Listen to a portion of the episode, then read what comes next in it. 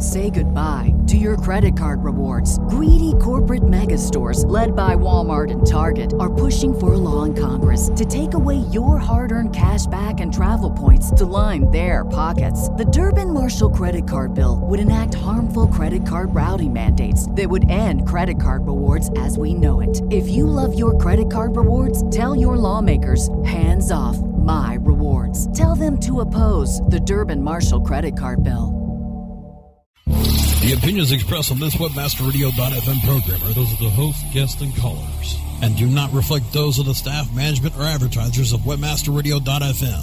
Any rebroadcast or retransmission of this program without the express written consent of Webmaster Radio.fm is prohibited. Please welcome your CEO coach.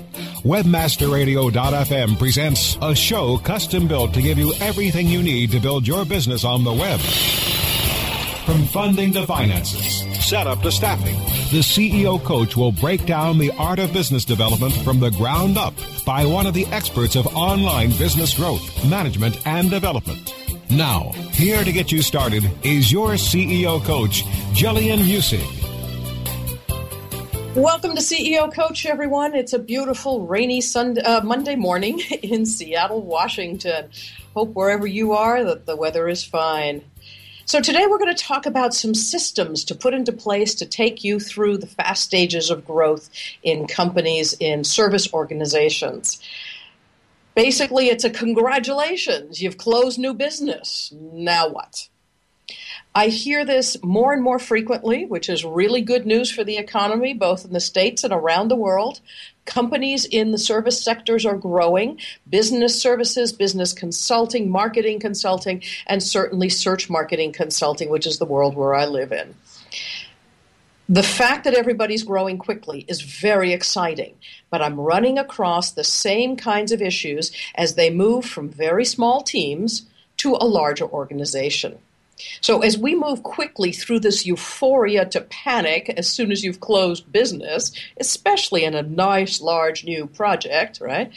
The question is, how do you avoid those next steps of the famous rubric, whose next step is assigning projects to the uninformed and incompetent, and then moving on to accusations and other general mayhem? It's an amusing little rubric, but you really do want to avoid it. So I've got a few ideas that's going to help you get to the next stage of growth without losing either your hair or your sanity. Hang on, here we go. My first big tip would be the hiring process. Many folks who have very small teams, either only on their own or perhaps with 2 or 3 others, will wait to hire until they've landed a big project. They'll be thinking about it in the back of their heads. If we land, then we should hire. But they don't take care of it in advance. What I'm suggesting is that you have a short list before that deal is closed, that you do most, if not maybe 90% of your hiring process before the deal is closed. If the deal does not close and you can't afford to hire anyone, then you decline everyone for the moment. Okay? But you will have your short list ready. Here's what it takes to get to a short list. The first thing you'll do is put out for a set of skill sets that you're looking for. And you know me, I hire for personality and corporate culture fit before anything else. So I'm going to strongly suggest again that you write in all about your corporate culture and make sure there's a good cultural fit. You will pull in a whole lot of folks looking for jobs. Once you do that, you'll be interviewing them, discussing everything from compensation to this corporate culture fit to their particular skill sets and so on. Give them a fair idea of when you expect that you'll be able to hire them. Tell them exactly what project you'll be hiring them for. All right, that says, we're working on closing a project right now. The requirements will be X, Y, and Z. We anticipate this project will close in about 2 to 6 weeks, whatever it is. Will you be available at that time? Get yourself down to a short list of folks who are interesting to you, interested in the project, want to work with you, are a good fit for your group, and then you'll have to put them on hold. That's all there is to it. If they get hired away by other folks, have more than a few people on, or one person rather, on your list. If you have a few, at least one will be available. You may need 4, 5, 6, 10 people should you close a very big project. In that case, I'm going to suggest that you get ready to hire folks on a 1099 outsource basis, is what we call it here in the States, and around the world it's simply outsourced or per piece or project basis. So once you've got this group in place, when you close the deal, you know your next step. Your next phone call is back to all these people, let's get on with a project. They will have an idea of the skill sets they'll be required to be putting at the table here. They'll have an idea of what the project is about and so on and so forth. You don't have to share more than you should, but you should give them an idea in advance so that they know and they're prepared. That helps you hit the ground running. Second thing, be sure that your current team is up to speed on what you've sold. It's called a sales to customer service handoff. As the entrepreneur, chances are you're out there closing the deals. You get out, you talk to folks, you make the connections, you do the networking, and you sell your own expertise. Back at the office, you have a team of somewhere between 3 and 20 or 30 people who are supposed to take care of these projects, who are supposed to execute. It's really hard as an entrepreneur to get past the I have to do it all myself. If you can't get past it, you will forever be a sole entrepreneur and a sole proprietor. If you can't get past it, you will never trust the people that you've hired to do the job to do it. Whatever they do, you will have to redo. Whatever they say, you will edit. Whatever they write, you will edit. Not good. You might as well have done it yourself. The rest of them are just window dressing. So, critical pieces.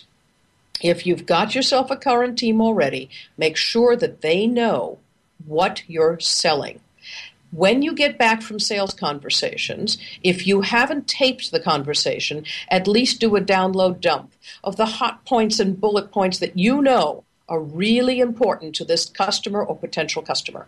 You've got to message that to your team. This is what these guys really want, weekly reports. This is what the guys are focused on, optimization of their landing page or optimizing that PPC campaign or absolutely getting to page one for these particular keywords. Whatever is their super hot button that you've agreed to take on, although there may be 20 or 30 other elements of the contract that you're about to sign with them, you know what their hot button is. You get that hot button pushed properly, and they will be happy. They will forgive you everything else if you get the hot buttons pushed. That's okay. Make sure your team knows it. If you're unaware of it yourself, chances are you're fumbling on a regular basis. You're doing great work, but somehow you can't get those customers to be really, really happy with you. The key is to know what it is they're super focused on. What's their hottest deal in the whole project that they've just given you? Once you know that, that's the piece you focus on when you report back to them. That's the stuff you focus on when you speak to them. And that's the thing you make darn sure is really going to come off well. Then you begin to fill up the cup with all the extra stuff. Think of it as, this is the ice cream. Everything else, it's the nuts and the cherries and the fruits and the whipped cream and the whatever and the sprinkles and the topping off. But if there's no ice cream in there, this is not what they ordered. Make sure you understand it yourself and that you clearly delineate that to your staff. Second, your staff needs to know what it is that's in that contract. How much work is provided, whether it's by the hour, by the piece, by the whatever. You've got to be very, very clear with the entire group. They should be able to see the contract. Don't hide these things from your staff. It's inappropriate. If you have to hide what kind of money you make from your staff, you don't have a transparent organization. It's okay that they should know what the overheads cost on these things. You take in $100,000, you'll be lucky to make 10. And if you make 10, it means you can afford the move to the bigger space next time. You'll be plowing that back into your company so quickly it'll make your head spin. Your staff needs to understand that as well. Don't hide it from them. If you absolutely must, take the money page off, but make sure that the staff, the entire staff, gets a copy of what's in this contract, at least the scope of work. When they know exactly what's required and exactly what the limitations are, you will have to teach them how to manage those expectations. You're going to set the expectations with the client, both the good and the limits, and then you're going to teach your staff how to set those limits as well. This means when the client nibbles more and more and more, as you know happens very frequently in service organizations, the staff that you've hired will be able to manage it and know what words you will parrot back to the customer. All right. How will you message to the customer that the... What's so special about Hero Bread's soft, fluffy, and delicious breads, buns, and tortillas? Hero Bread serves up 0 to 1 grams of net carbs, 5 to 11 grams of protein, and high fiber in every delicious serving. Made with natural ingredients, Hero Bread supports gut health, promotes weight management, and helps maintain blood sugar. Hero also drops other limited edition ultra-low net carb goodies like rich, flaky croissants and buttery brioche slider rolls. Head to Hero.co to shop today. Everybody in your crew identifies as either Big Mac Burger, McNuggets, or McCrispy Sandwich, but you're the Filet-O-Fish Sandwich all day. That crispy fish, that savory tartar sauce, that melty cheese, that pillowy bun. Yeah, you get it. Every time. And if you love the Filet-O-Fish, right now you can catch two of the classics you love for just $6. Limited time only. Price and participation may vary. Cannot be combined with any other offer. Single item at regular price. Ba-da-ba-ba-ba.